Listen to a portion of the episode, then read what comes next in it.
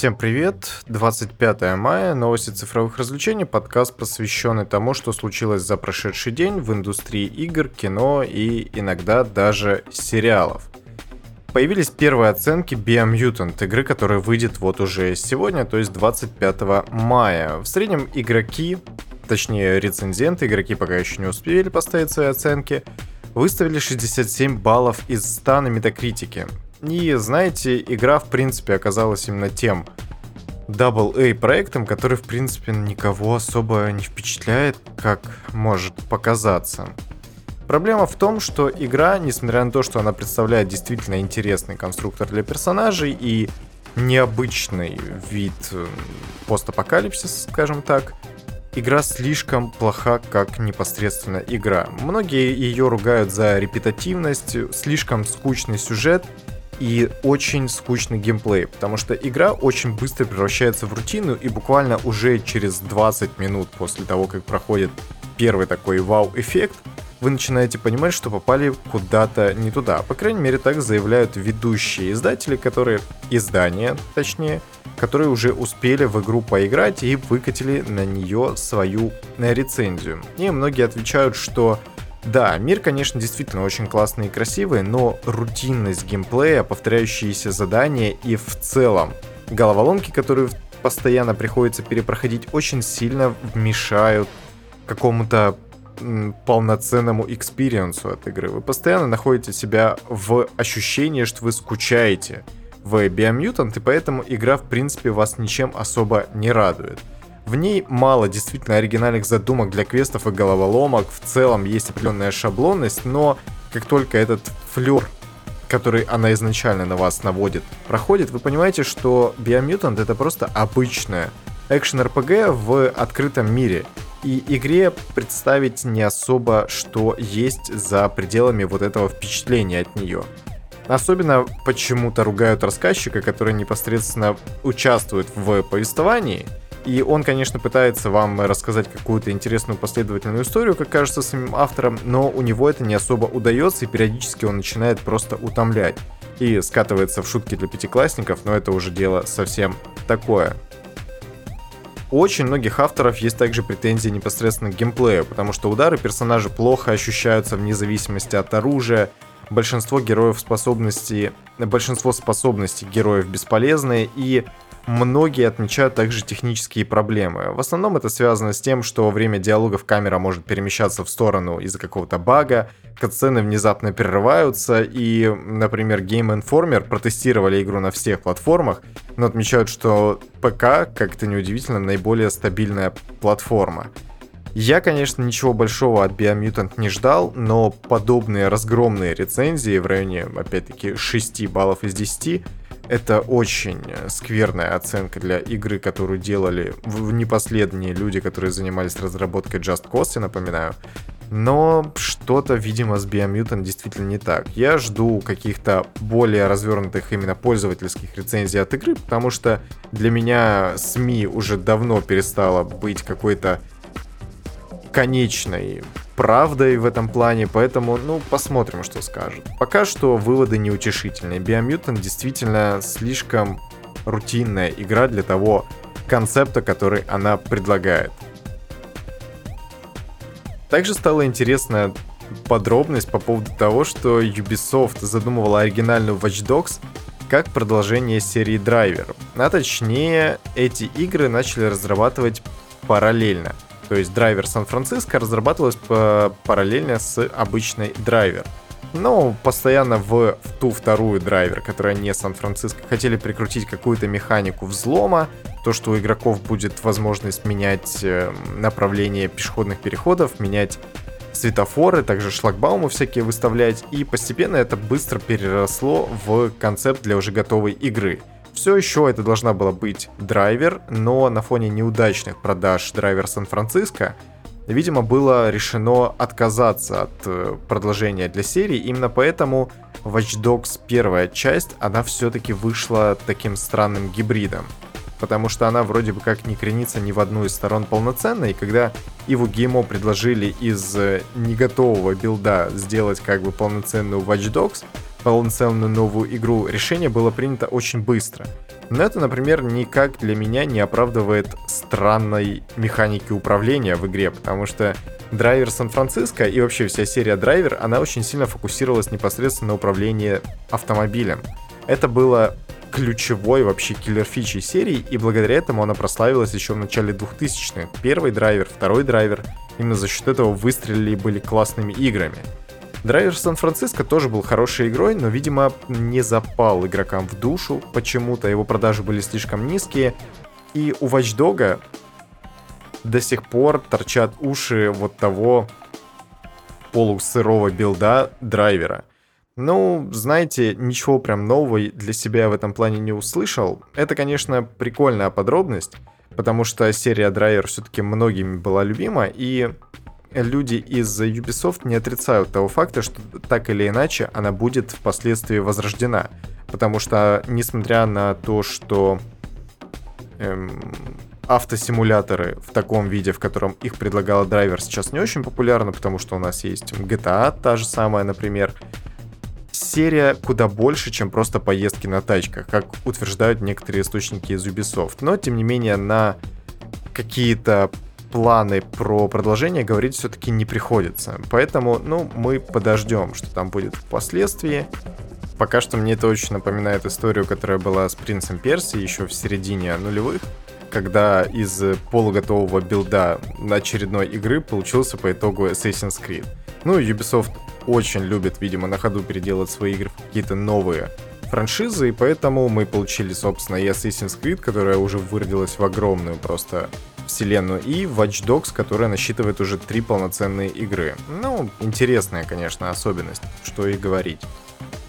Еще вчера мы с вами обсуждали, что, возможно, нам покажут продолжение ремейка седьмой части Final Fantasy, и вот уже инсайдер говорит о том, что это будет не так. Square Enix и Team Ninja, это те ребята, которые разработали дилогию Neo, выпустят Final Fantasy Origin. Это будет экшен-РПГ в духе того самого Neo. Ну, то есть такой себе более упрощенный Souls-like, который ориентируется все-таки больше на казуальную аудиторию, как ни крути. Хотя Souls-like и казуальная аудитория в одном предложении не должны стоять, кроме как э, казуальная аудитория страдает от Souls-лайков, вот что-то такое. Для меня это вещи абсолютно несопоставимы, несмотря на то, что и Souls-like, и Final Fantasy это очень важные в моей жизни вещи. Тем не менее, как они будут уживаться вместе, не совсем понятно. Игра будет похожа на Nio и на другие игры в этом жанре, конечно, но тем не менее. Действие будет происходить в мире оригинальной Final Fantasy, те части, которые были на NES, по крайней мере.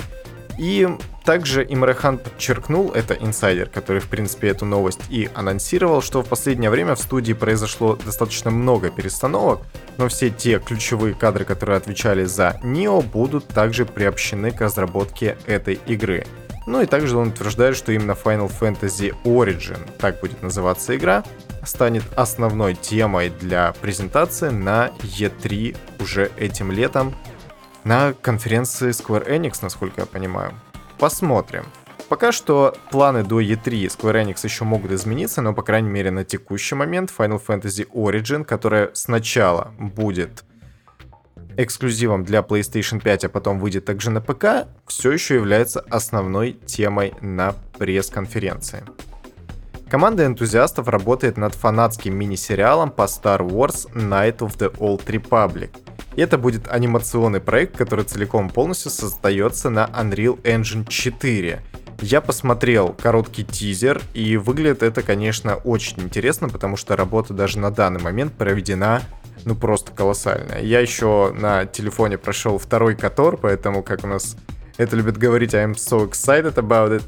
И я прям впечатлен тем, какую работу провели, потому что выглядит действительно очень здорово. Особенно Реван, ну, это прям нечто.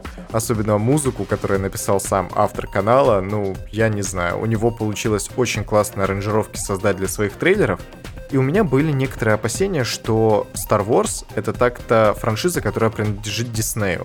А Дисней любит банить контент, в которых звучит музыка, э, из их проектов даже просто где-то на улице. То есть вы снимаете видос, где вы просто идете по улице со своими друзьями, где-то на фоне в кафехе будет играть музыка из, я не знаю, Белоснежки из Семи Гномов, и ваш ролик забанят на Ютубе из-за этого, из-за нарушения авторских прав. Как автору канала удалось добиться понимания с их стороны, ну, для меня это просто удивительно. Но он говорит, что ему разрешили продолжить работу над фанатским проектом э, по мере того, как он будет соблюдать несколько важных пунктов. Во-первых, он везде будет говорить о том, что это чисто фанатский проект. Во-вторых, он не будет на него собирать на краундфандинге. И тут, конечно, автор утверждает, что у него есть свой собственный Patreon, но они поддерживают исключительно его как э, артиста, как творца, и никакого отношения непосредственно к э, анимационному сериалу по котору это как бы отношения никакого не имеет. Плюс использование музыкальных эффектов и музыки непосредственно из фильмов, которые хоть как-то относятся к Звездным войнам или к Диснею, тоже будут запрещены. Все остальное, в принципе, насколько я понимаю, разрешено, ну, кроме монетизации роликов на Ютубе. Поэтому интересно, конечно. В целом, это очень интересная тема, потому что мне, в принципе, Котор очень нравится, что первая, что вторая часть, и то, как выглядит Эбонитовый ястреб и Дарт Реван, ну, это просто мое уважение, снимаю шляпу, потому что постарались просто великолепно. И в целом работа проведена потрясающая, и я буду действительно следить за этим проектом, потому что мне интересно, что смогут в итоге сделать. Даже если они просто перенесут сюжет второй части, точнее первого, которая на рельсы анимационного сериала, я вообще не против, потому что выглядит действительно очень здорово. Прям, ну, не знаю, мне очень нравится. Продюсер Konami намекнул, что игрокам стоит ждать игр от сторонних студий по франшизам компании – он сказал, что они сотрудничают по некоторым IP с какими-то японскими студиями, с которыми они уже сотрудничали раньше, но это интересно обсудить в другом разрезе. Я напоминаю, что Konami — это та студия, тот издатель, которым принадлежат франшизы Castlevania и Metal Gear Solid. И в таком ключе абсолютно не будет удивительно, если кто-то из сторонних студий, которые никак э, напрямую к Konami не связаны, с Konami не связаны, будут работать над этими играми, учитывая то, что уже над Silent Hill вроде бы как работают две студии, одна японская, а вторая неизвестно какая, ну, я думаю, что польская это Bloober Team, которые занимались обсервером, и что там у них последнее еще выходило, Medium, вот, точно.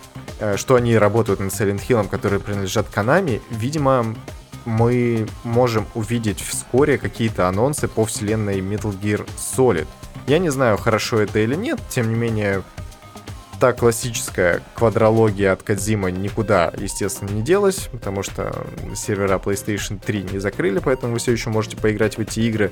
Это хорошая вообще для меня новость, потому что любая классная франшиза, особенно если по ней долго не было игр, так или иначе имеет право на какой-то перезапуск и на взгляд сторонних авторов. Поэтому посмотрим, что в итоге из этого выльется, но я надеюсь, что это будут не мобильные спин но... Да, и, конечно, учитывая, что это Konami, пока не будет каких-то официальных анонсов, говорить в таком эмоциональном позитивном ключе, конечно, не следует. Sony представила кадр с Дрейком и Салли из фильма по Uncharted — молодого Дрейка исполнит Том Холланд и не менее молодого, по крайней мере, в рамках франшизы Салливана, Виктора Салливана, исполнит, как его зовут, господи, Марк Волберг. И знаете, у меня никогда не было проблем с Томом, с Томом Холландом в роли Нейтана Дрейка, потому что он действительно похож на молодого Нейтана. И да, выглядит он прикольно. С другой стороны, Салливан, несмотря на то, что Марк Волберг по своей физиологии лица в принципе похож на этого персонажа, на этом кадре изображен без канонических усов. Когда Нейтан Дрейк был еще мелким, блин, пацаненком, у Салливана уже были усы. Это прям каноническая часть персонажа, как и его сигара вообще в любой ситуации. Избавиться от таких важных аспектов для персонажа — это очень ну, странный подход. Учитывая это, я, конечно, не могу узнать в том, что показали Uncharted, я все еще хорошо отношусь к этой экранизации, потому что и Марк Уолберг, и Том Холланд — это очень талантливые актеры, у которых может быть определенная химия. А именно в случае с Uncharted у Нейтана и у Салливана была очень такая крепкая химия между собой. Это ключевые персонажи, которые постоянно взаимодействовали. Ну, короче, если вы играли, вы понимаете, о чем я. И я думаю, что должно получиться в принципе хорошо. Я, опять-таки, оптимистично настроен. Пока не зашел в комментарии, самый залайканный из них «Ой, как плохо, мама дорогая, почему?» Я непонятно, не, не, не понимаю почему. Ну ладно, подождем, посмотрим. Думаю, что ничего прям уж плохого не должно произойти, потому что у Sony в последнее время с фильмами все в порядке, насколько я понимаю. Если они будут развивать свои игровые франшизы на киноэкранах, это только плюс вообще всем. Особенно тем, кто в эти самые франшизы не играл. Ну, наверное, только им, потому что фанаты в любом случае будут бомбить и говорить, эй, где усы у Салли, почему Том Холланд, это Нейтан Дрейк вообще не похожи.